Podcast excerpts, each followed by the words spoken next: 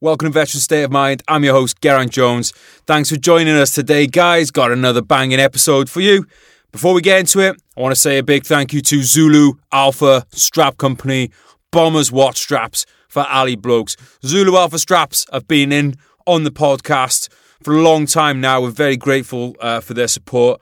Very grateful for the fact that they make beautiful accessories for your timepiece. If you've been in the military or if you're out in the military, you know how important it is to be in the right place at the right time. Can't do that if your fucking watch falls off, can you?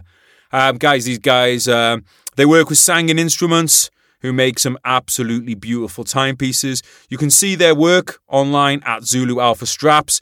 Um, I gave one. I actually, this is how much I like them, right? When you know, you know you like something when you give it to your mate. Uh, and when we had Dan Mills in the studio, uh, I had a Zulu Alpha strap on my wrist, and I thought I saw I saw a, a watch on Dan's wrist, and I thought, you know what that could do with? Could do with a fucking Zulu Alpha strap. So that's what I gave him. So uh, if yeah, guys, if you want to send me some some more, you know, I'll be all right. Um, beautiful watch straps, guys. Check them out. They got all kinds of Ali ones. They got ones with a little black beard on there. They got ones with the British flag. They got ones with the uh, American flag. I uh, don't think they do Confederate flags, but you never know. Ask them. Uh, at Zulu Alpha Straps. I tag them up in the post, tag them up in the show notes. Check them out. Thank you guys for the support in the podcast. Uh, today's guest, today's guest, Daniel Sharp. He is a former United States Marine Corps grunt, served in Iraq, served in Afghanistan. He is a meme lord. You will know him as Pop Smoke. Uh, he's huge, huge on Facebook, huge on Instagram. Does a lot of absolutely hilarious memes. Uh, he's top bloke. I think it's Dan's third time on the podcast, something like that. Um, suffice to say, I love having him on, and he's an absolutely top bloke. So let's get into it, shall we? Please give a warm welcome to Mr. Daniel Sharp. Dan, AJ, welcome back to the podcast. AJ, first time guest. Dan, I think thrice time guest, maybe more. Yes, sir. How you doing, boys? Fantastic. I think the uh, the last time I was on your show, we randomly met up in Norway, and uh, yeah, we uh, we recorded uh, a pensive podcast with a lot of brooding in uh, the flat that you had rented. Yeah, that was a that was a broody time. I feel like I feel like it's weird because last year I feel like we were both in a very broody place. Do you know what I mean? And now we're in a lot more of a I don't know. Oh, dare I say, say happy place? place? can I can I go out and say happy? Which is shit for uh for comedic purposes and writing purposes uh, you and I have talked about this. The more depressed you are, the the better of a writer you are, and the more depressed I am, the better of a comedian I am. Absolutely, absolutely. You got to walk that line between suicide and creating great content. Um, I want to, so while, while, we're on the subject of comedy, I want to start off with a real light-hearted subject, uh, and that is racism. Um, you are oh boy, you are what you describe as a mutt, right? You have a you have a bunch of different races in you. Yep. Um, I was wondering, um, I was wondering if you'd experienced racism yourself. Yeah, growing up is kind of hard, particularly if your parents are uh, of different races, because you you experience it from both sides. Um, I'm not, um, you know, brown enough for the Puerto Ricans, and I, you know, wasn't white enough for the rednecks, and um, so you, uh, you you kind of experience it from both sides, and then so you you fully don't get uh, ingrained in either culture, and it's kind of like a, a weird middle ground. Mm. But then in the military, uh, it wasn't so bad. Um, the only time race ever became an issue is if the uh, the Spanish guys were arguing with the white guys over something, and they needed numbers. So they'd be like, "Hey, Sharp, you're half Puerto Rican. Get over here." And they're like, "But your last name is Sharp," and I was like, "But I was adopted." so when you so when you say Spanish guys, then is that like Latin American? Is it like is that like Mexican and stuff? Yeah, we have uh, Central Americans and um, uh, South Americans and people from the Caribbean. We we're such a huge melting pot that you'll have somebody who's Peruvian, somebody you know who's from the Dominican Republic, somebody who's from Haiti, somebody who's from Puerto Rico. You know, somebody uh, and then you got AJ over here, whose family's from Wales. Well, I, hey. he stands about a foot taller than everyone else. I'll tell you what, though. And speaking of racism, we went to Russia a while back. Oh. Now this is this is funny. Uh, well, it's funny from my perspective because it wasn't it wasn't our fault. Uh, we went to Russia a while back, and Dan is just dark enough to where anytime he asked a question, they were polite enough to answer it, but they always directed the answer at me. Whoa. It's like that's weird because you don't look like. Yeah like I don't know, you could like with that beard, I thought you would definitely be able to pull off being a Rusky. yeah, you know, um, if we both um accentuate our jawlines and we kind of have like the short GI Joe beard, like we we, you know, we we might share some uh some some lineage back in the day, or my ancestors shot arrows at yours. You know, you stole our cattle. Like I think I think I feel like the cattle day stealings. I think especially like America had a lot. I've, I've read that book Empire of the Summer Moon recently um, which is about the Comanches and stuff. And aside from people getting raped and brutally murdered, it sounded like a lot of fun. It's going around stealing each other's horses and stuff. Yeah, you know, uh, if you could uh, kind of boil it down to like the uh, the Red Dead Redemption experience, you know, where you kind of take some of the you know the more graphic aspects of it, you know, which you know shooting people uh, is, is is a very American thing to do. it very much is. It's a very it's a very human thing to do. So, but just get on the racism thing then.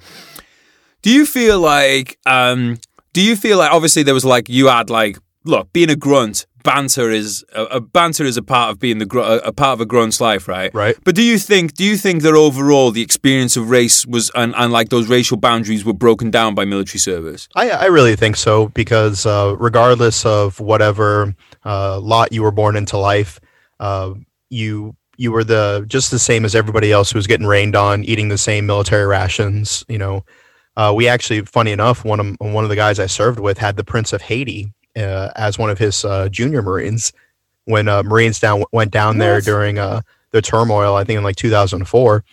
Uh, they were guarding the embassy, and at the time, like he was uh, a, a young man, and he was just very impressed with the professionalism and the respect and that people gave them and how good that they were, and he wanted to be like that. You know, he wanted to um, to be a part of that organization. So he came to America. And can you imagine that? Like you're there with the rest of the squaddies, and they're like, "Hey, uh, we got this new guy, but just be advised, like he's a literal prince." Like so, well the the, the Fijians the Fijians have a lot of that because uh, that's something in the British Army you'll get like a a private from like one battalion, like all these like NCOs from different battalions will like defer to this guy because he's a fucking royalty. yeah, Uh, back home it's kind of interesting. Um, obviously, there's no national service. Uh, th- I, 'cause I remember when we were in Sweden, we were talking that they do have like I think they brought back in their national service over there because of the Russian threat. Um, but you know, given that given that you say the you know racism was like the racial boundaries were broken down in the military do you think there's something to be said for some kind not necessarily military service but some kind of national service in america so that people could be you know so that people could be exposed to different um to diff, you know people from different races di- and different backgrounds in general I do, and um, I I believe that is our uh, our food industry. If I'm if I'm being honest, because one of the uh the, the the cool things about being in uh, where I am now is if I pull up my phone, I can have cuisine from any culture delivered to my house within half an hour. And sometimes you go to uh, like when I was in Peru, like there there wasn't an Italian place down the road that I could go to. There you know there wasn't a, a Mongolian restaurant. There wasn't um, you know fish and chips. There there was Peruvian food. you don't you don't do fish and chips well in america though man i'm just gonna say it say it said it here first Veteran State of Mind yeah so I, I think that that is one of the aspects that we have is that you know your your average american probably has sampled cuisine from you know uh, several dozen different cultures where that's not necessarily the the norm across the world and i, I remember i was taking this girl out to uh, to dinner one time and she's like well where are we going i was like oh we're going to an indian restaurant and she's like oh is indian food good i was like well a billion people eat it for breakfast, lunch, and dinner. So I mean, I, I would assume that you know there's there probably some quality dishes in there. So you, you said the food industry, right? One thing that, because I always think like, you know, like national service doesn't need to mean military service. And obviously in America, there's huge agricultural industry. Uh, and a lot of it is done, it's very like, it's unskilled labor. It's done by a lot of time undocumented workers. I think there's something to be said for every young person in America to be fucking put in the fields to pick um, um, the fruits that will feed the rest of your country for the rest of the year and work alongside people from you know if you're from uh, if you're from New York you work aside alongside someone from Kentucky. You, you're black you work along someone that's uh, white or Asian. You get a melting pot of all these people with a hard like un- working under the sun working a physical job and then at night you get fucked up together I feel like there's a lot to be said for some you know that, for, for that kind of experience I mean, you said you said not necessarily military service, but you just described military service. You're gonna do you're gonna do a backbreaking menial job until you hate life, and then go get fucking hammered at the end of the day. But you don't, ki- yeah. But you're not killing people. But you're not going. You're not kicking in someone's door Yeah. who's who because their neighbor said they were a bad guy. You're not kicking in his door and shooting him in the face. Well, we actually we have a, a corps of uh, civil engineers as well Right. that is very similar to that. Uh, you know, they go around and they inspect bridges and agriculture things, and it's not necessarily uh, military service, but it is um, a, a federal institution that takes people from all walks of life, and your you know team might get sent to the next state over to you know help them with relief efforts if there was a, a big storm or a natural disaster. So the the I guess the civil engineer corps is kind of like that. Sorry, I was just going to say, is that a volunteer thing? Is it? Yeah, I think that's that's a volunteer thing, just like everything else. But I think there's a there's a lot to be said about working some form of government job, like even if you're a clerk in an office, because like you said, it's a melting pot. Everybody has to do it, so everybody comes from every walk of life, and then you realize that you know different races or different colors and creeds and religions aren't the enemy. The government is the enemy. Yes, they are. AJ, you can come back on this podcast whenever you want, mate. whenever you want. Class war. Here we go. Um, all right. While we're on the subject, I just want to get one thing in on the military because this is something that I asked. Uh, we had Captain Dale Dye on the other week, obviously uh, Marine Corps legend. Yeah. Um, and I want to ask him. I want to ask you something that I asked him, which was because I'm just really interested in this. When you were in, you, you were in Iraq, you were so- you were in some tasty shit. When you were in Iraq, did you work alongside tanks? And what is your opinion on the Marine Corps getting rid of tanks? we had tanks with us um, pretty uh, pr- pretty ingrained on our first deployment, and I got to say there there's there's definitely something uh, to be said for having you know a a, a giant uh, small bus size mobile piece of cover. you know, if you're with the, with the rifles or your foot mobile, whatever the case is. Walking down the street and you take fire from one side, being able to duck under that tank and know that uh, they're going to shoot a weapon larger than the one you're carrying. Uh, it's it is nice, but then at the same time, you're like, well, if they know we have tanks, they're setting roadside bombs that are designed to take tanks, and I am much smaller than a tank. yeah, but at the same time, too, our tanks don't have the capability of making tea. So yeah, you know, You know what? Uh, All right. So in the back of our Warriors, supposedly we had the kettles to make that. They, they don't. I'm, I literally never once made the brew in the back of a vehicle. I'm sure some people have. I, so this this tea thing is a myth. But you know what? When you're in Iraq, well, you, you don't you don't need anything to boil a kettle in, right? You just drink your hot. You just drink your disgusting boiling hot water. Yeah. Straight out of the water bottle. No, they definitely have the, the the little tank, the the thing in the tanks that makes hot water for tea.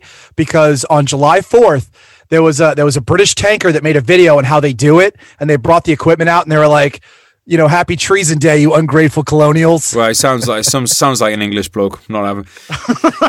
yeah, that was actually the the name of the uh, the episode of the Smoke Pit that you were on. Oh, Uh, ungrateful was colonials. ungrateful colonials. Yeah, I was drunk. No, on that. I was so- dr- I was probably drunk on that one. I forgot about that. It took me uh, about a week t- of constant trying to get a straight answer out of the Marine Corps as to what was going to happen with you know the several thousand Marines that were uh, in that field, and the answer that I got was um, they can either go to a collateral duty, like to be a recruiter or uh, a drill instructor or a security guard in an embassy. They could uh, change their their job and you know, if they wanted to be a mechanic or EOD or whatever the case is, they could see what's available and what they qualify for, or they could be transferred to the army to uh, to to be a tanker over there. And so I think that if you if you look at the reason why they did that, uh, there was a, a very long op-ed that uh, was was a bit dry, but I, I tried to get through it as best as I could. Basically saying that you know we'll we'll let the army deal with the tanks, and we're going to invest more money into uh, rockets and missiles and uh, those kind of technologies because if we do go to uh, war with um, you know certain countries that we we want to have the uh, the capability in order to defeat their larger armored um, uh, assets without exposing ourselves to uh, retribution from similar technology that they possess. So we want to be able to hit them without being hit with the same thing. And so I I can see the the logic behind that. However, I do feel like we probably should have kept at least one tank battalion just in case. I can see the logic, dude, but at the same time, uh, if you're going to have infantry, you need to have integrated armor.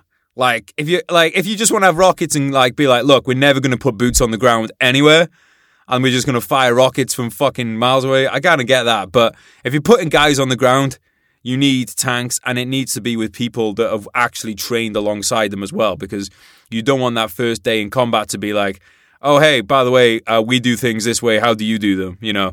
Yeah. So in Afghanistan, I was actually um, uh, with a combined anti armor team. And so basically, what that is, is we'll take our Humvees or our MRAPs and put uh, javelin missile launchers on top of it because you know the old adage is rockets are dumb and missiles are smart. Mm-hmm. Rockets are you know fire and forget. You know whatever you're pointing at is what they're going to hit. As where missiles, you can uh, direct them to a target. You can fly them essentially like Call of Duty. Mm-hmm. And yep. so we had these javelin missiles on top of our armored vehicles. So this gave us the ability to reach out and touch the enemy while also being much smaller, much lighter, more mobile, and requiring less um, logistical support, such as uh, mechanics, extra pieces of armor and equipment to repair things, uh, gasoline, things of that nature.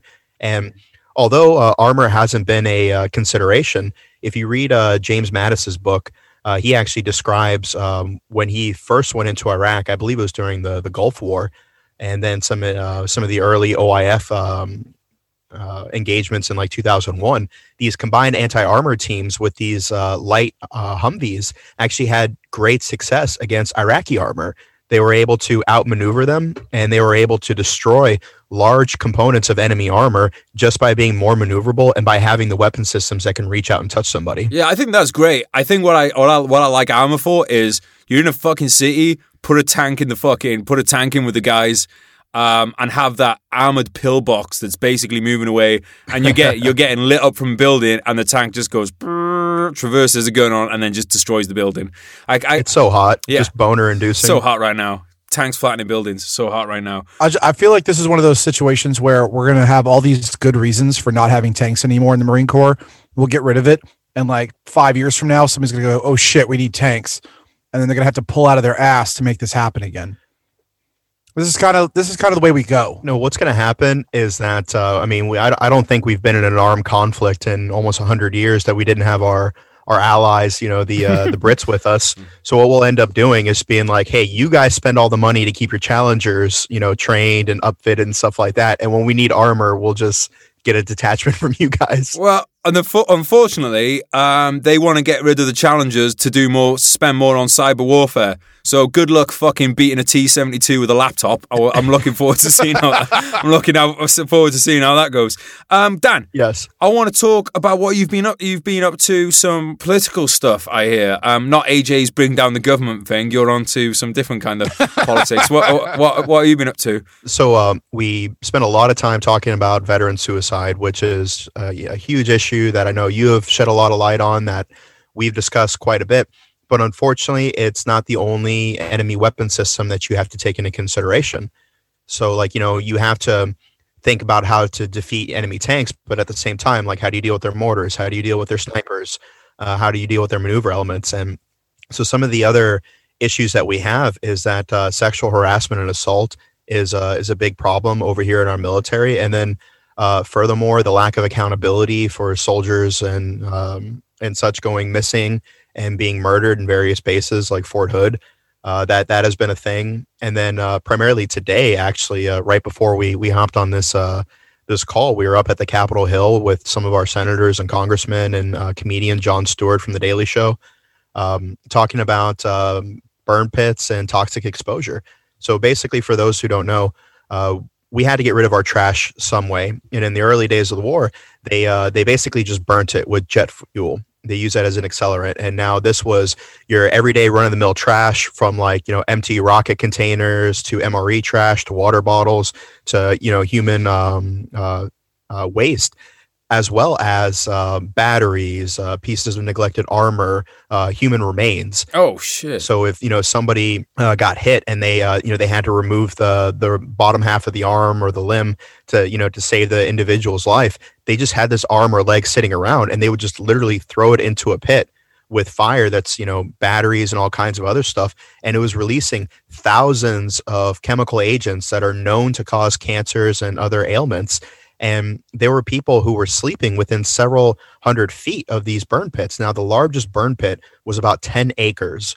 And so you had all these um, these troops coming back home with these unexplained illnesses and cancer.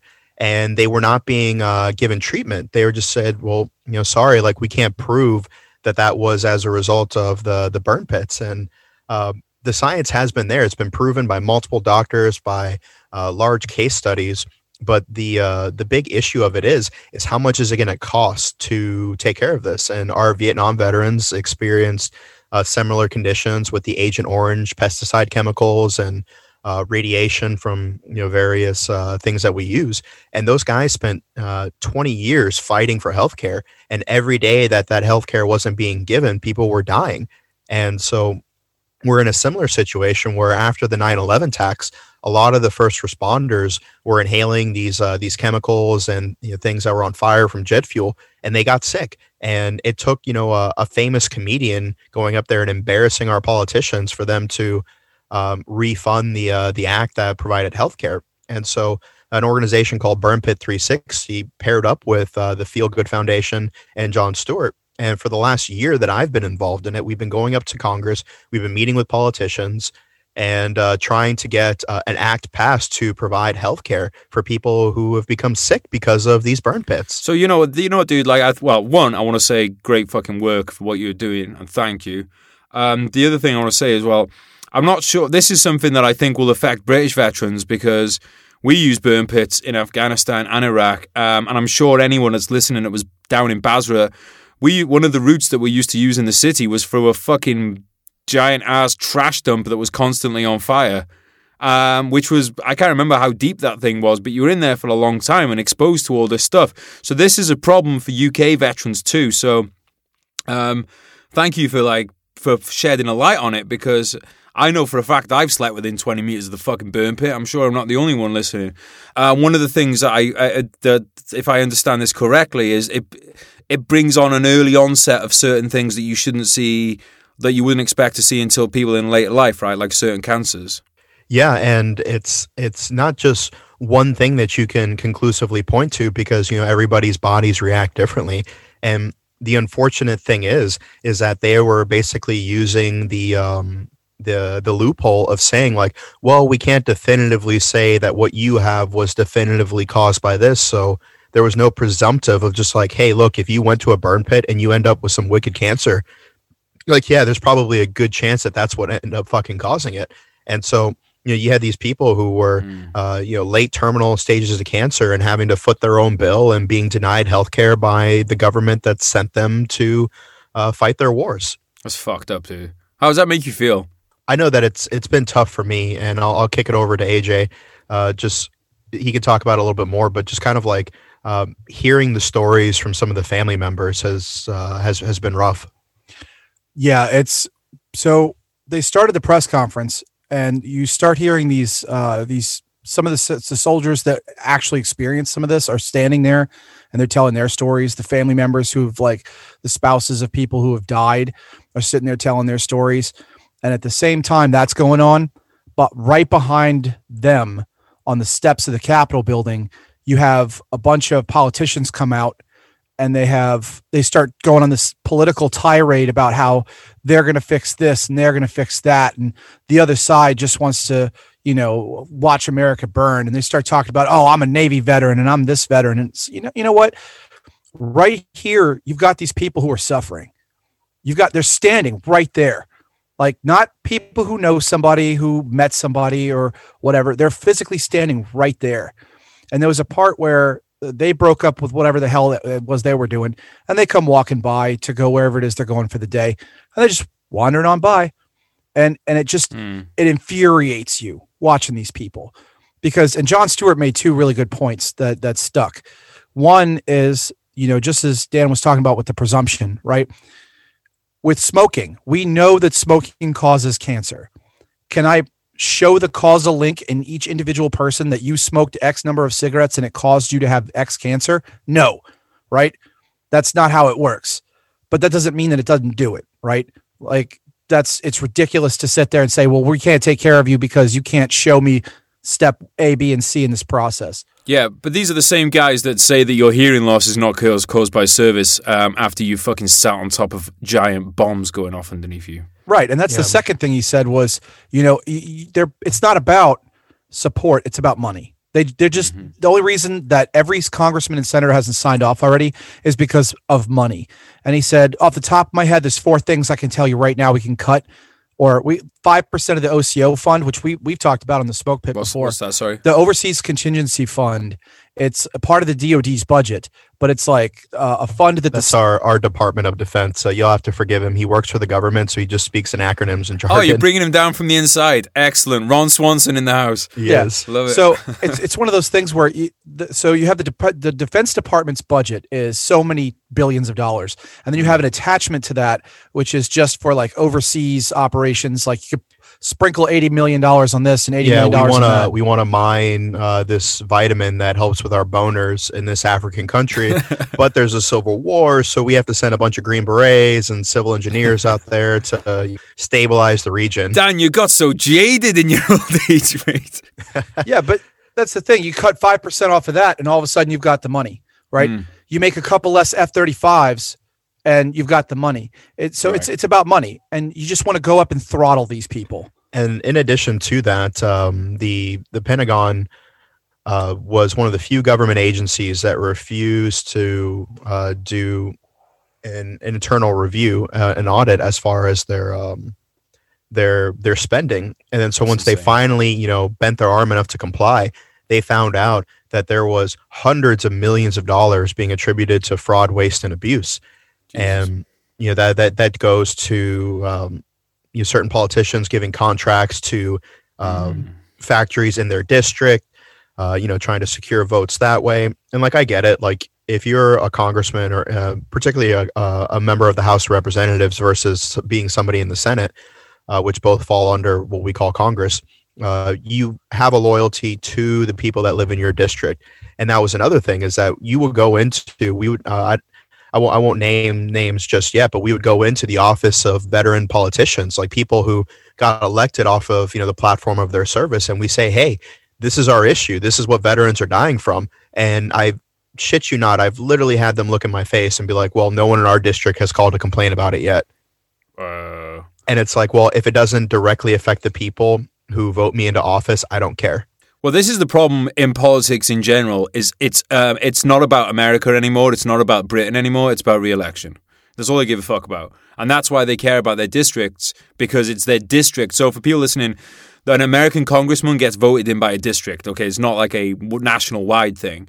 So as much as they claim to want to represent the, you know, do what's best for the country, their first priority is to get re-elected, and therefore they're going to do what's best for their their re-election chances. Um, and and then and then you know, fuck the rest of the country. We see this at every fucking level. It's a four-year cycle of uh, re-election. Yeah, and um, it's it's unfortunate because there are uh, not term limits for us. So you'll you'll have people that you get into their their base, and yeah, I get it. Look, there's nuns and orphans and puppies, and you know the whales and the unions, and there's you know all kinds of things that people care about. Mhm. There's only so much money in the pot to be you know spooned into various bowls, um, and so I I get it. However, it's like if if you have the money to start a war, you have to budget the money to be able to, to take care of the people who come back. Absolutely. And we're not even talking about, when we're talking about you have the budget for the war, we are talking about an insane amount of money. Trillions. You know, we're not talking, yeah, trillions. Um, you know, the fucking cost of a JDAM. How many people with burn pit exposure could you help with that one fucking bomb? Yeah, but it is sweet to see those things blow up. I don't know about you. They're pretty cool, mate. I'm not being funny. Maybe it's worth a few people passing away to see that JDAM. Joking, people. No, I, I will say with all seriousness, it's, it's kind of funny. It's like the government's like, all right, look, we're going to spend five hundred thousand dollars for these ten people. now, whether it's a JDAM to keep them alive in a firefight or the healthcare afterwards, like that's all you get. Like, do you want to die now from enemy fire, or do you want the JDAM? thing is, bro, as well, if you said to guys, it's like, guys, we're gonna we we've got we've got like fucking we've got air on station. You can have this JDAM, but if you do, you don't get any kind of aftercare from the military. Be like, drop the fucking bomb. Fuck yeah, we're gonna live forever. um, are you considering making a, a political? Do you, do you think politics is going to be something that you might go down in uh, the route you go down in your life? Well, um, uh, unlike AJ, I'm I'm currently not old enough to run for president. yes, you uh, are. Wait, there's an age limit on that. There there is. You have to be it or not. 35. They've got it on the fucking wrong end of the scale. They have a fucking geriatric fucking running for it, but you can't be. That's that's ridiculous. Yeah, you could you could know you could you could be such a great candidate in your early thirties. I mean, personally, I don't think, but like it's ridiculous to have like an age cut off at the bottom, but not have it with someone that's got fucking dementia. Yeah, and um, I, I I totally agree with that. I I think that uh, at some point in time, I, I will make a run for some office. I actually uh, um, currently still hold an office of uh, on a city council committee, which I'll, I'll be honest, I, I really haven't done anything with. Like, I got my certificate in the mail. I had to go to the courthouse and take an oath and swear into my office and say that I wouldn't abuse my power. But I, I That's the first thing he did was abuse his power. yeah, okay, we, we literally have an entire episode dig- Ordered some pizzas. Yeah. Get the pizzas in, boys. which I it, it amounted to nothing. Like I nothing's come across my proverbial desk that I've you know there just hasn't been any uh, matters for that office to deal with, and that's that's the problem with the government is there's so many different compartments, and it's just like all right now that you have this set up, somebody's like, well, what about this issue? Like, okay, create a department. All right, well, what about this issue? Okay, create a department, and now you know before you know it, you have such an intricate you know system of roots that you know dig into the soil but none of them are really tackling the big pervasive issues that um, have the potential to affect you know hundreds thousands hundreds of thousands millions of people. And by second and third order effects the amount of money that we could save by uh, you know doing early onset uh, treatment and screening and preventative measures and not using burn pits we could end up saving 10 times that much in late uh, healthcare budgets and then in that time we could take that money that we save and invest it in education and infrastructure and the roads i'm tired of fucking hitting potholes garrett like i'm fucking tired of the potholes Try living in Wales, mate. It's a third world country. I can't even upload videos. I can't even upload videos of the fucking podcast. Um, to get to, to give people a very basic analogy of this, it's kind of like um, if you want to get fit. The way the government would do it if you want to get fit is right. Well, we better have a we'll have a board. We'll we'll we'll, we'll, we'll form a committee about how to get fit. Right. We'll have a well, well. I think I might use kettlebells. Right. Let's form a committee about what kettlebell to buy. Right. Let's form a committee about what weight. And you end up with all these committees, and you never actually do any fucking exercise. yeah and then somebody's like well wait a second there was corruption in the kettlebell committee because so and so's brother works at the sporting goods store and they were going to buy him from there so now you need an investigation to investigate corruption in kettlebell committee like You know how to fix the problem? No kettlebells. You fire everybody. I, I do think in America, especially, there needs to be almost like a bit of a. I, I mean, I want. I want America to be peaceful, right? Let me say that. I'm not like I'm not well. Okay, I'm a little bit bitter that we lost the war, but like I don't want America to be burned out. but yeah you enjoy the women and the drugs here so like No, I do not enjoy the drugs, Daniel Sharp. I enjoy the company of my friends. um, no, the um, fucking hang on, you throw me off now. All right, I don't want America to be. I don't. I'm just thinking about drugs, aren't I? um, I don't want America to be razed to the ground, but at the same time. The state, like America's politics, is in such a state. You almost think like, right, this thing needs tearing down and building again. Like if Amer- if, if American politics was a fucking house, it would be a crack house. You're absolutely right. And one of the problems is Yeah. that, like Dan was saying, we don't have term limits on people in Congress. There was a guy who voted against civil rights in the 60s who only retired in like 2010, 2012. Like, at, at what point do you get to be in office for so long that you forget what it's like being a, an average citizen? Well, most of them go straight into it now. They don't even have they don't even have jobs beforehand. They go straight into they they straight into politics. Yeah, they get. Um, I I think uh, that I really like your analogy of the crack house, but you know, America's crack house has 5G, Wi-Fi, and a Lamborghini sitting in the porch. Like the house infrastructure is shit. It's dirty. Like there's crackheads sleeping around everywhere. But like we got all the bougie things, you know. Like there's Oh yeah, the fridge is stocked with alcohol and steak, you know. yeah. It's a it's a weird one, dude. Because America, like, don't get me wrong, I still want to live in America. Like, I think America has got so much good shit going for it. But politically, um, and like just uh, the other thing as well is like I, you know I- again I love America and I want to live there so I'm not bashing America or whatever because I know sometimes I tell you what Americans are the worst people at taking criticism I'll say that because I'll, I'll I'll make Agreed. I'll make a post about America where I'm like I love America. I want to live in America. America's great. Here's something I don't think's perfect and people will be like well fuck you! Who the fuck do you think you are?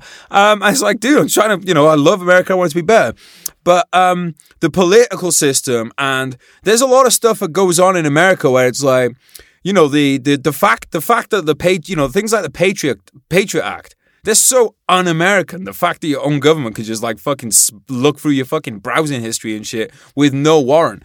There's a lot of stuff in America that's going on right now, which I would say is very quote unquote un-American.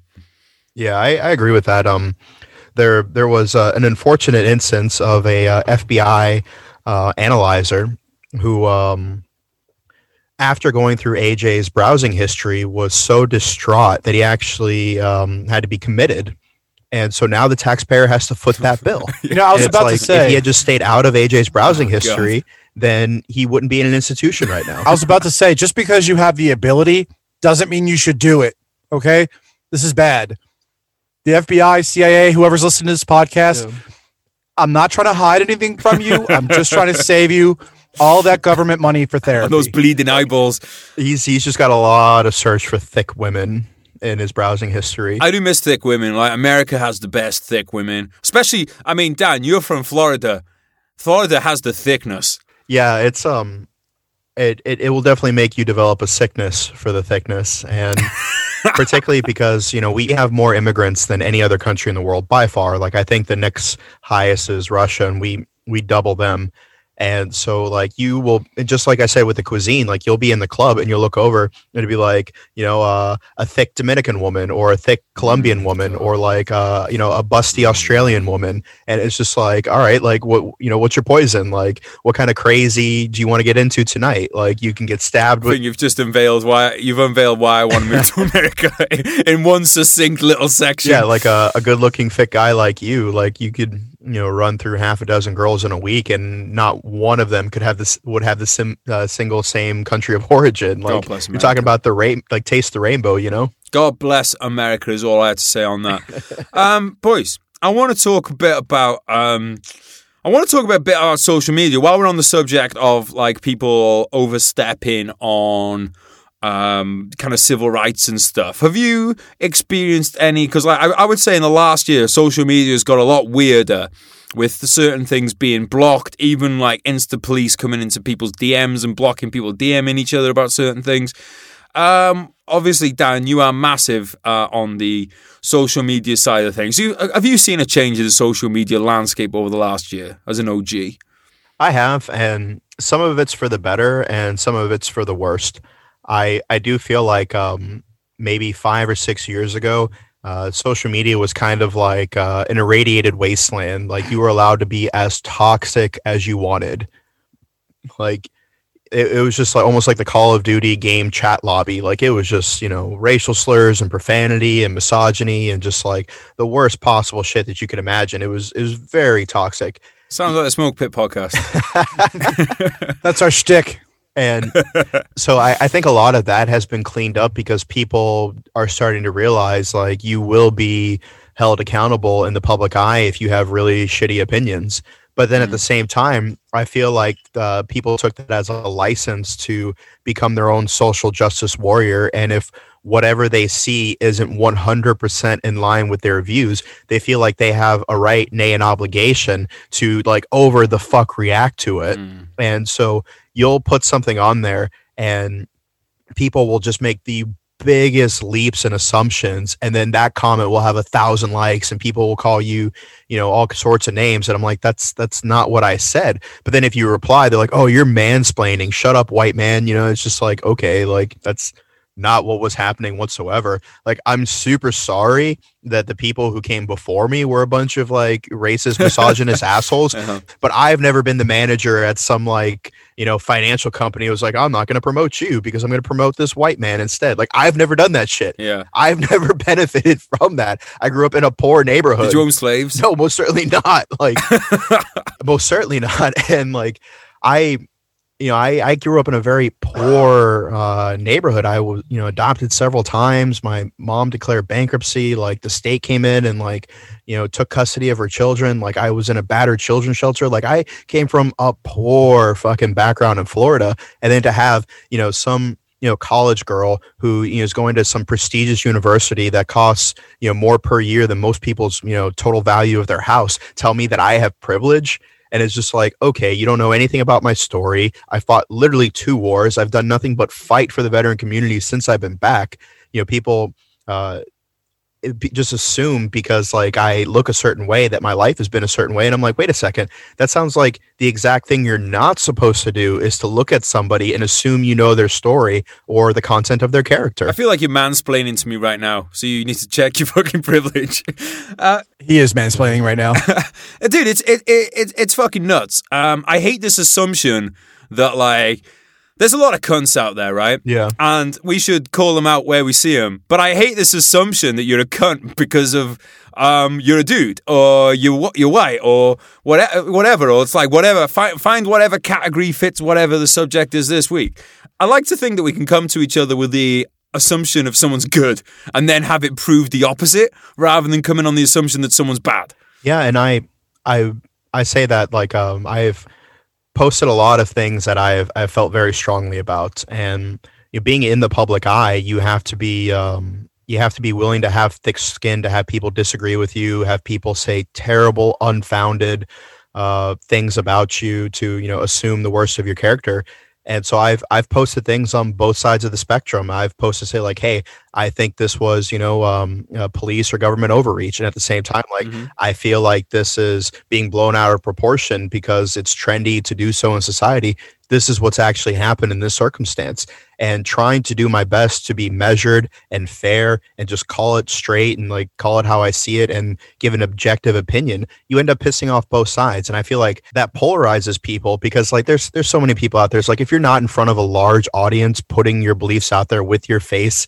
like it's it, it it's hard to make a comment on it because like you don't have as much skin in the game. You you really don't. Like yeah, conversations like that happen in like your office or whatever. Like the worst thing you stand to lose is have two people mad at you. But when you put something yeah. out there that thousands of people see, tens of thousands, hundreds of thousands of people see, and then to have people in the comments calling you a cunt because they disagree with whatever you're putting out there, it it it sucks a bit. Mainly for the fact that like I realize that that's why people are so polarized because it's tribalism. If you're not with your tribe, you stand to be picked off by a, a, separate tribe. So people are separating themselves to one political party or another or one side or the other. It's us versus them. And America spent the last 10 to 15 years preaching so much about how you're an individual so your style and you should get our company because that makes you an individual you should buy our product because uh, you know um, a discerning individual like yourself knows you know fine qualities when they see it and it's like we spent the last 10 to 15 years telling everybody that they're an individual that we should not be surprised now that we have 300 and some odd million different opinions and none of them completely line up uh, perfectly unless you get in that brainwashed tribal mentality. And if you're not in a tribe, it's kind of lonely. Yeah, and and dude, on top of that as well, I feel like um, this whole thing of tribalism it, it, it erodes then the uh, it erodes personal responsibility because you're basically saying, well, I am this, you know, I'm with this kind of group, therefore, like it's not on me, you know, it's not on me to, um, it's not on me to act a certain way and act, you know, like so. For instance, it's like you said, you know, you could say something like, hey, here's a cop beating on a guy for no reason. That's bad. So people are like, oh, so you fucking hate cops? No, I hate someone beating up a person. Yeah. Then you see a person beating up a cop, and you're like, well, that's not cool. Oh, so now you know, so now you don't think people should protest? It's like, no, dude, I just don't like fucking people being cunts. Yeah, exactly. And it's like they they feel so strongly about it, and they're so brave in the comments. But then you look at their profile, and they haven't posted anything about it. And it's like, okay, you're oh, gonna come yeah, over here and call me a cunt, but yet you haven't had the moral backbone to fucking take a stand on your own things, to your own circle, to your own things. But like you come over to me and somehow shit on my post because you disagree with what I said, but you haven't said anything yourself. Like, get the fuck out of here. That's, like, either be in the arena or get out of the arena. Like, you don't get to be selective absolutely. about what you get passionate about. It's like do something about it. If you don't, shut the fuck up. Well, that's the problem with the internet. You know what's funny? Is, oh, sorry. Go, go on. Go on. The, go on, AJ, the problem sorry. with the internet is it, it's it's a it's a double sided uh, blade, right? So everybody gets to have a say, but nobody has to worry about getting punched in the mouth. Mm.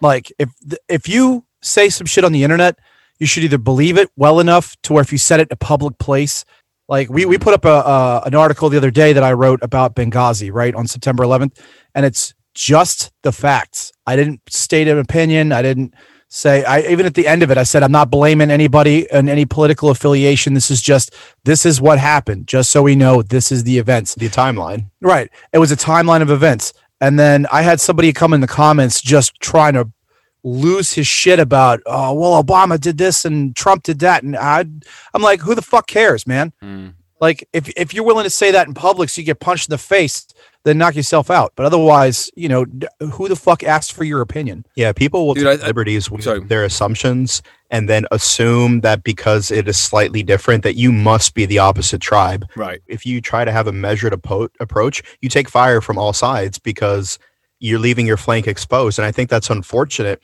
that um, in today's society, you you cannot disagree with somebody without them assuming that you f- fervently support the opposition. Mm. It's like, no, no, no. I, I, I can agree with 96% of what you said, but let's talk about the 4%. Like, oh, well, you must hate babies. And like, yeah. no, that's, that's not what I said whatsoever. Like, yeah. And the other thing as well is they're assuming that you have a, you, you have a different endpoint to where, what they want. So, um, you know, it might be like, so for instance, um, you know, the COVID thing, their thing might be, hey, I want everyone to be locked down because not people people don't die. And then my thing will be like, well, I don't want governments to lock people down because I think people will die from that in the long term. So you're both coming from the same endpoint of we don't want people to die. Yeah. You just have slightly different kind of priorities. Uh, something I think on social media though, it should be your thing is you shouldn't get to post on other people's posts if you have a private profile.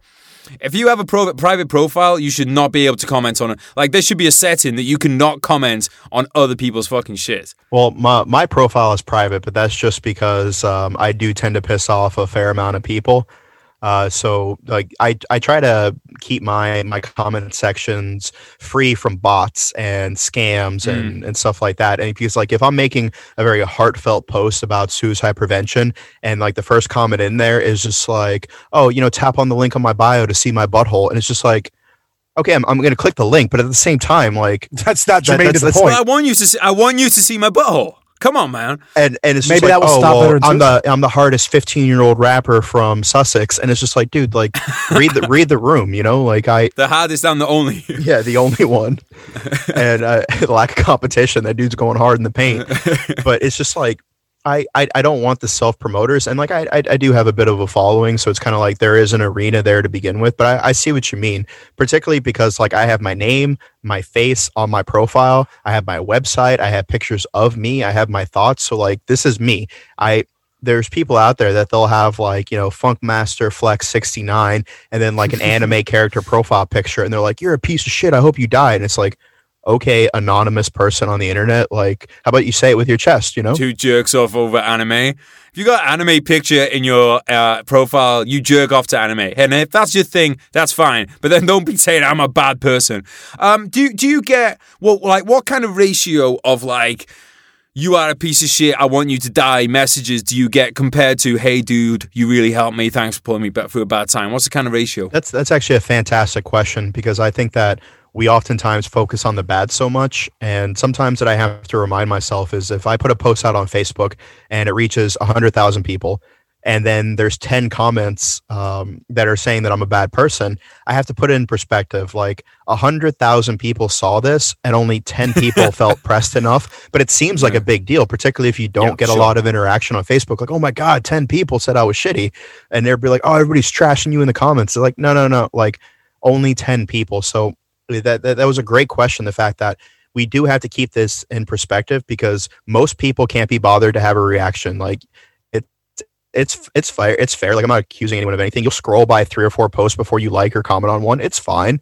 But like the idea of like when you do get criticism, people get so focused on that that they forget the overwhelming of people who did not have that big of an issue with it. So by far and away 99.9% of the messages that i get are like hey thank you for this resource. Thank you for teaching me about this. Like i appreciate the memes. Like you know keep it up. Like you know you're doing good stuff for the veteran community. But then i'll spend three days press when someone's just like ah oh, you fucking piece of shit. And it's like well mm. it's easy to forget about the 10 people uh, that that said you did good when you're focusing on the one person that said bad and you're allowing them free real estate in your head to live there without paying rent when you should be focused on the people that you can help. I think you'd have a lot less of that going on if you would have the link in your bio so we can see your butthole. Yeah, that's fair. I think it's something to do with our human nature that we concentrate on that though. Like uh, I do exactly the same, and even though you say in your head, dude, it's one dickhead who probably hates his life and is jealous of your life. Like that, because that's usually who it is, right? But it's just human nature. And I've heard the same from everyone that's in the same position. So I think when you understand as well that it's human nature that, that you're going to do that, you, you start thinking then like, um, you know, you start kind of worrying about it. Do you ever, do you ever consider coming off social media? Oh, all the time. I, I really do just for the fact that like it is it is difficult to um to to be out there. Like I I posted a picture. I, I I've, I've been on a bit of a diet recently, and uh, you know trying to get that Garrett Jones body, and uh, I've lost like 30 pounds. And so I posted like a picture of me, like, hey, look, like, you know, I'm, I'm proud of this. And someone's like, you're fat. And it's like, damn, dude, like, fuck them. You're looking svelte. Fuck them. Like I, I really spent all this time and energy trying to make a difference, and then like when I when I go to show the the class what I made and you know in crafts, like the one person's like it sucks, and like dude, like yeah, and it's yeah, so I, I do consider it a lot just for the fact that like you do become a target for other people's um, shitty lives, and you know this person could you know deal with their you know their shitty partner and I'm just holding up a note. It said uh, on my notes. I put a note saying you're looking trim. It was on my notes. Look. Oh, you can't see, Oh, but thank I, I literally no, look, literally in my notes is like you're looking trim. Like that was one of my notes. So fuck that person, mate. I, I appreciate that. And so Not having not having him speak to you like the cunts. you know that that guy you know he was a, a warrior in the military. Like you know he had a uh, you know a machine gun. He was in charge of a section. Like he was the dude. Like you know he was the one that said if you know the the privates could go to lunch. Like he was in charge. And then he gets out and he gets a job and he's got some civilian dickhead boss that doesn't understand and treats him poorly his family doesn't understand why he's drinking so much why he's depressed and the one glorious moment in that dude's life is giving me a hard time Yeah. and so like I, I try to just like you said, remember that generally the people who are the most negative about other things is because they have negativity about themselves that they don't want to work through. And so it's easier to channel that towards other people. So you're absolutely right. Cause I'm, I'm only human, you know, like I've been, you know, called bad names literally thousands of times over the last five years, particularly if I have something go viral that's like a picture or an article of me, there's always going to be that, you know, 2% of people that have shit to say. And it does suck because you know you're just having a good day and you get a message just like oh you fat piece of shit and i'm like oh Thanks, mate. You know what? For the Yeah. re- for the record, though, we went to go to the event today, and Dan went to go put on one of his suits. It's like a really nice one. It's like it was tailored for him, nice. and he couldn't wear it because it looks like his daddy's suit now because he lost so much weight Gainsey. that it looks like he's putting on someone else's clothes. So fuck that guy. no I, I i do appreciate that but the the the, the message so much is that like you you you really do have to like uh, consider the fact that like some of these people will be like oh you're a piece of shit because you said something that's slightly different from my political views but let me post this video of me doing 22 push-ups for veteran suicide awareness I, I've heard that. I've heard that. I've heard that really helps doing 22 push-ups. I've heard it helps a lot of uh, veterans. Oh yeah, like I, you know, I was, I was, you know, pistols trembling in my hand, and I was just like, let me see if Garrett did his 22 push-ups today. Uh, I mean, look. At the end of the day, I'm not knocking anyone that does it because at the end of the day, it's coming from a good. Well, actually, you know what? No, I'm lying. I am going to knock people. Some people are doing it because it comes from a genuine. Some people are doing it because it comes from a genuinely good place. Some people are doing it for the clout. Yeah, I agree with that. All right, end the podcast. I like to know. I'm not really ending the podcast. I just like to end on someone agreeing with me. Um, there's a lot. There's a lot of that going. There's a lot of that going around. And look, I've been guilty before of being like, "Oh, this guy doesn't do anything for people," and then like, because I'm like, "Hang on a minute, you have no idea what they're doing behind the scenes." There's a lot of people do shit behind the scenes that we don't see. So it's wrong to judge people on this. So like, this guy's never posted a fucking like he's never posted a camouflage square. He doesn't care about veterans. Uh, but like for all you know, that guy could be going down a fucking soup kitchen every day. You know, you just don't know. You're absolutely right, and I, I manage a, a bunch of different platforms, and it's just like, oh, well, you didn't post about this. I'm like, well, I, I I posted about that on three of my other platforms. I wrote this article, and I'm actually part of this charity event. And then like they'll just call you gay and block you, and it's just like, all right. Well, you shouldn't have sucked his dick then. if, you, if, you, if you didn't want that to the happen. thanks I get. Maybe if you just shown him your butthole, this wouldn't have been a problem. Well, I'm gonna need you to shave it first because it it, it is it is hairy. It, it looks like the forest moon of Endor back there. that is a lockdown butthole.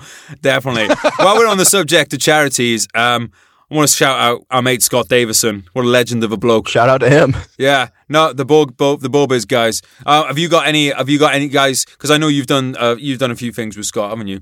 Yeah, uh, Scott, he's he's been great with these events. We um we've been doing these veteran transition events for um, going on two years now, where we'll get big uh, corporate sponsors like Samuel Adams Beer Company, various whiskey companies, uh, T-Mobile, uh, the the Washington football team, which that's that's another subject, but. Uh, you know, and these these big corporate events, and we'll hold these open bar events with all these resources. Like, hey, like the FBI is hiring, and they have a representative here. Um, you know, this this big company sent uh, uh, an admin professional to help you with your resume to show you what they're looking for.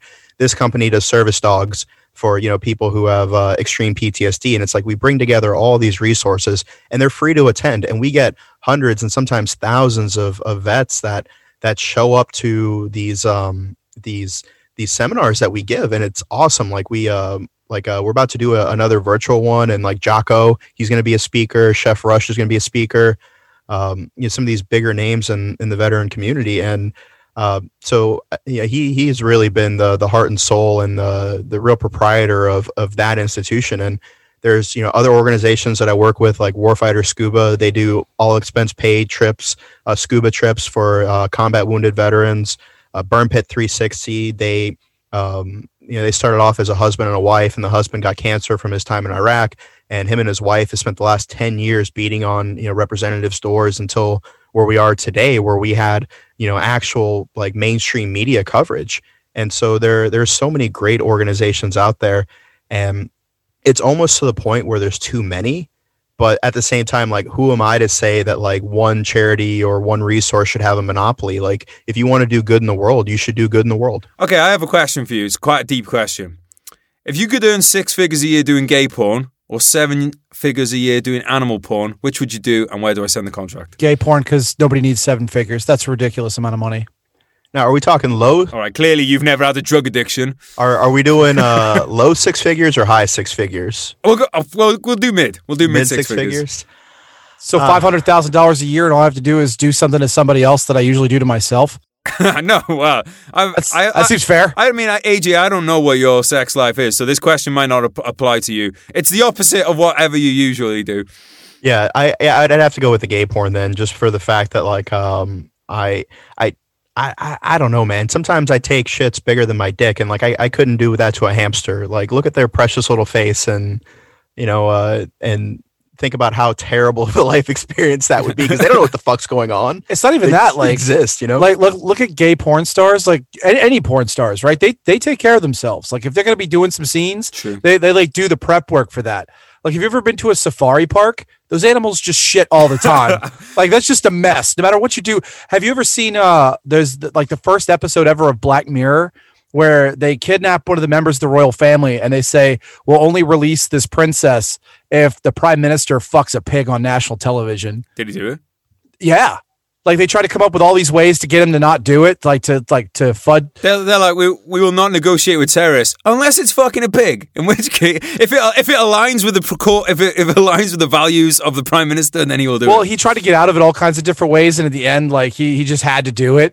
And so they they gave him some Cialis. And they're like, "Get in there, sir!" Slapped him on his ass, and uh, and you know, so I mean, it's, that's that's terrible. Like I'd rather do it to a willing participant. and not only that, but I feel like um, it's you, you'd be much more likely to get canceled for the animal stuff because, like, if you do it for like you know the, the gay porn, you're like a hero in certain circles. You know, like you'll have a community to have your back. You know, like do you guys watch porn? but Yeah, literally. oh yeah, quite a bit. Yeah, AJ. Yeah, quite a bit. I, I I've viewed my fair share of uh, indecent material. Well, we all we've all viewed our fair share, but I'm saying like for me, as I get older, it's like we were talking about earlier, it becomes like part of it's like a time thing, and the other thing as well is I just I think there's a lot. I think you're healthier. I think you're healthier mentally if you don't watch it than if you do. Put it that Yeah, especially like when you're, you know, you just you just had a, a long day and all you just really need is a good wank, and then you come across one of your buddies' dicks who's a porn star, and I'm just like, well, get out of here. Are we talking about Will Pounder here? Shout out Will Pounder. Yeah, I can't like. Yeah, I, I, my my thing is just like, look, you've only got so much time on the world. You can't like you get any kind of like. There's so many rabbit holes, Um, this is not an animal porn reference, but there's so there's so many rabbit holes that you can go down on the internet, and that's why, just in general, I just I I have luckily one of the good things about having no internet in Wales is great for productivity, uh, because by the time that photo is loaded and I've got up to the waist, I'm already fucking come anyway. So there's not really I've got a bit of a kneecap fetish going on at the moment.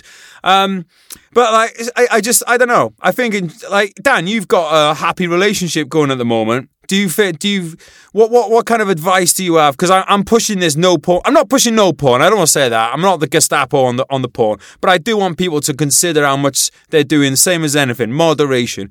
Um, what what advice have you got for the young kings out there when it comes to the ladies or whatever they're into? I uh, I would say that remember that you know first and foremost, uh, you know, porn is fiction um, that uh, things in real life aren't the way that you see them portrayed on screen.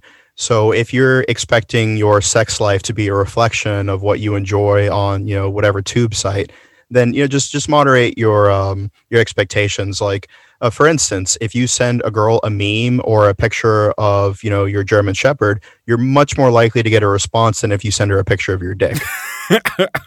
I'm I'm just saying, like I I, I have a lot of female friends who've uh, corroborated that uh, that that uh, that thesis, that hi- uh, hypothesis. Your you PhD. and, so, yeah, and so I, I, I would say that you have to remember that in in today's uh, day and age, you have to have something that's worth being to get that initial initial interest of a girl because like if you're walking down the street or if you're at a bar particularly and you look over and you see a very attractive girl you're like oh i want to talk to her well what made you want to talk to her the fact that you were physically attractive so like you have to have things about you to in order to entice the type of partner that you're looking for.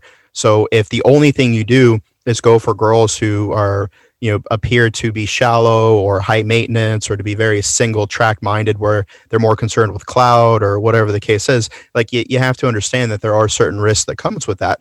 However you know when i get like a 16 year old kid who messages me and they're like oh my girlfriend cheated on me or broke my heart or i can't get a date like what's your advice? I'm like dude just get jacked like particularly yeah. with get do those 22 push-ups. Yeah you know save some veteran exactly. Lives. like particularly you know the the younger you are like you have to admit that like girls want somebody who they find physically attractive too now will learning a second language or having a marketable skill or a good income or being financially responsible will those things attract certain types of girls?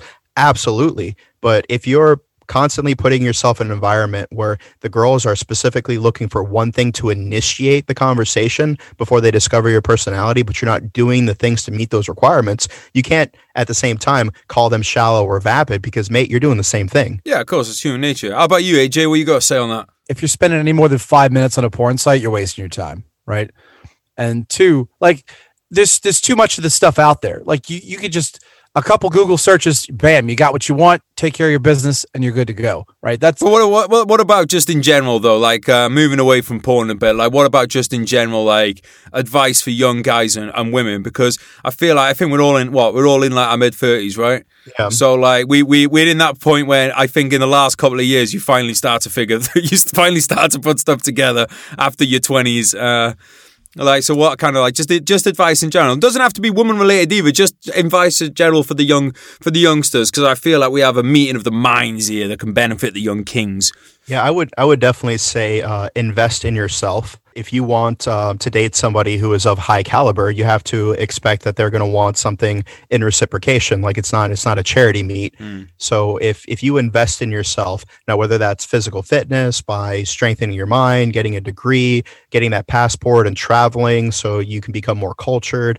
Uh, using that culture to drive your culinary uh, endeavors and you learn how to cook uh, being respectful, um, getting into charitable events. So, you know, you you have good standing in the community, you have a good reputation. Like all those things that you do to invest in yourself are going to help you realize what you're worth, what you're willing to stand, and what you're not willing to stand. Because if you have a good sense of self worth, like, hey, look, I may not be perfect, but I'm a good person and I deserve good things because of that, then like you you have a, a, a, mindset of like, look, I will not be treated a certain way. I will not deal with certain bullshit, and I will not, um, I, will not overlook red flags just because I'm lonely. And so once you start to overlook certain things that you know will not be good for your personality, Like you have a little bit more clarity. Just because she's pretty doesn't mean that she's the one or she's perfect or she's the best, and vice versa, ladies. Same thing with the guys. Like just because he's you know good looking and you feel a certain way when you're around him, like that's that's not longevity. That's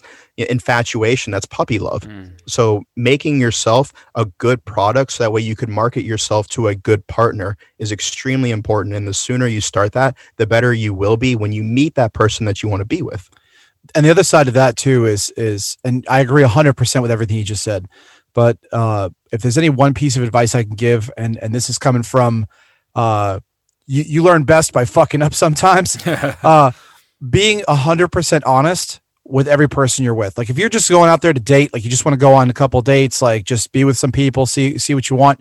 Like if you haven't figured out what you want yet be honest about that intention up front. Be like look I'm not in a place where, especially like military personnel, like if you have a weird kind of lifestyle, you're overseas a lot, be honest with the people you're with. Say, look, I'm, I'm not in a position where I want to get into a permanent thing.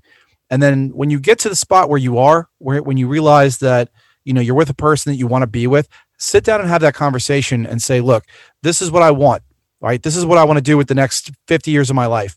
And two people don't have to be the same like uh, one of the conversations I've had a few times is, you know, oh, we're just too different. Well, we're not really that different. Like we have the same opinions about the important stuff. We've had different lives. Mm. But having different lives means that you have different experiences, which means that when you're together as a partnership, because inevitably, if you're in a relationship, that's a that's a partnership, not just for you know going on dates and and having sex with each other and, and enjoying each other's company, but also dealing with all the hard shit right? One of the things you never see in a rom com is them having to deal with a real hard pressed issue that lasts for very long. There's always some convenient answer in a movie. In reality, there's going to be problems in your life and there's going to be problems in their life and problems in the, the two of your lives together. And you need to be able to come at that, you know, with a united front. And having differing experiences helps with that. Like you both can come up with different solutions. But most important is the open and honest communication. Say, this is what I want this is what I feel I bring to the table. You know, if if that's what you want, then let's do this. If not, then I'm going to move on and go somewhere else. Yeah, I I think that that's that because you have to um you have to understand the fact that if you are just looking for something short term, then then be honest with that because girls want to get laid too. And a lot of times if you're just honest with your expectations, it's better than them hating you because you know you tried to like bullshit or whatever. And then also the fact that like stop making excuses for, for things that really don't have merit. Like oh well i you know i this would just be too hard or the distance is too long. It's like no like if that was if that was your mate that was injured in a trench 100 yards away like you would belly crawl to get to him. But it's like if you're trying to be someone's person for the longevity like you have to put the work that merits somebody giving you that kind of commitment in return. Like you can't put 20% into a relationship and then blame them when it fails. Like that's just that's just not realistic and you also have to, like I said earlier, know what you're worth because if you're the one who's putting 100% of the relationship into it, like you can't outlove someone else's shitty personality. Just like you can't work, uh, you can't out work out a bad diet. Like you can't be the one who's constantly carrying everything. Like you will be there to support your partner in hard times and vice versa. But like at a certain point in time, if you've declared your expectations and they don't meet those expectations, you got to do the brave thing and walk away because holding on to a relationship just because you feel that certain type of way and like it would be painful like that's that's not fair to you and it's not fair to them because every moment that you're wasting someone's time is time they could be spending doing whatever makes them happy. And at the end of the day like you cared about that person enough to get into a relationship like they were your friend you may hate them after a breakup but it's just like how far did it get that you two have to hate each other when you break up? So that's a good question to ask. It's like how many of your exes are you still friends with? And if there's not a lot of exes that you're friends with, you have to examine like, okay, what was my behavior? What red flags were I overlooking? What led to that kind of situation where I'm constantly ending on bad terms? And one of the one of the easiest ways to do that is look at somebody's review history. If they're only leaving one star reviews, that person's constantly looking for the bad thing and they don't want to put the effort into making something good. So like if if you're only leaving one star reviews, like you, you have to ask why, or if that person is, it's like, is that their personality trait where they're only looking for the bad? Are they also willing to support the good? Are they also willing to go out of their way to put energy into something that doesn't be- benefit them whatsoever? Those one star reviews are done out of spite because they want somebody else to see it and not give that business, um, you know, not give that uh, establishment business because of that one star review to change their mind. But like, how many times are you going out of your way to help somebody in their dream and their endeavors when it doesn't benefit you? So those are just like little things to pay attention to how someone else views the world. So before you date somebody, like on, on a boyfriend girlfriend like serious level, ask for their Amazon so you can see their one star reviews. Ask for their Yelp. Be like, let me see your Yelp account. Hand hand that over here. Yeah, guys, there's a lot of wisdom there. Uh, we got to wrap, wrap the podcast up now, but especially young listeners, go back and listen to that last few minutes again because there was some absolute fucking gold in there that I wish I knew when I was a young king. Uh, guys, thanks so much for coming on today. It's uh, it's flown by as ever. I will let people know. I will put in the show notes where people can find you so they can click through. So don't worry about all that. But thanks so much for coming on, boys. Yeah, it's always a pleasure to be here, and uh, I can't wait to uh, go party rocking with you again. Yeah, I can't wait to touch you and smell you. Hopefully sooner rather than later. Thanks for coming on. I love you. I'll catch you soon. Bye. Bye. Guys, thanks for joining us today. Dan, thanks for coming on, mate. Uh, thank you so much, Zulu Alpha Strap Company, for supporting today's podcast. If you want to check them out, guys, they are linked up in the show notes. So are the Royal British Legion. They have been getting it done as a charity for veterans and their families for over 100 years. They make this podcast possible. Without the British Legion, there is no podcast. They do so much for veterans. You can find it at rbl.org.uk or just Google Royal British Legion or at Royal British Legion on social media. They make some excellent posts. Uh, keeping alive the memory of those that went before us. We will remember them. We must. We have to. So please, um, please, guys, check them out. Spread the word on what the Royal British Legion are doing because you never know who needs it. And while we're on the subject of spreading things, I'm not talking about what's in your pants. Uh, I am talking about what's been in your ears. Um, might be the same things. Fuck knows what you lot are into. Uh, if you enjoyed today's episode, please tell a friend about it. Please leave a review. Please make a post. Help us grow the podcast. You never know who's going to benefit. It might benefit me, actually. Um, and, uh, you know, maybe you want to do me a favor. So spread the word, guys. And uh, let's keep the podcast growing. Thank you so much to all our guests that have been coming on recently. Thank you guys for listening. Thank you, Zulu Alpha Straps. Thank you, the Royal British Legion. Guys, I'll catch you next time. Love you. Bye. Yeah. Listen. Shout out Teaser. You told me not to worry, and you wouldn't break my heart. You told me you were sorry, yeah, my whole world fell apart. You said it's not my fault, and yeah, I've never done you wrong. I'm grinding to a halt, now I can see you're moving on. I promised I'd get better, and I told you things would change. You keep me to the gutter, yeah, I'll never be the same. I've gotta let you go, now live your life and spread your wings. And yeah, you put on quite a show, and pulled the puppet strings. And are you sure that you don't want me? Remember all the pain, or maybe you should thank me. It's your loss and my gain. I'm leaving now forever, I won't hang my head in shame. But yeah, you've taken me for granted, and you should feel ashamed. You sold a dream to all of us, a dream that we'd all die for. A reason for us all to live and something we could fight for. I might just help a man up to his feet or hold a newborn, but no matter what I do, my hands remembering my rifle, yeah. Life's hard, I know that. Still wouldn't change shit. I wouldn't go back, yeah, I wouldn't go back. Feelings I hold back. Memories fade, yeah, they go fast, yeah, they go fast. Good times they come and go. Survive the highs and lows, just take it step by step. I guess, yeah, I suppose. Good times they come and go. Survive the highs and lows, just take it step by step. I guess, yeah, I suppose.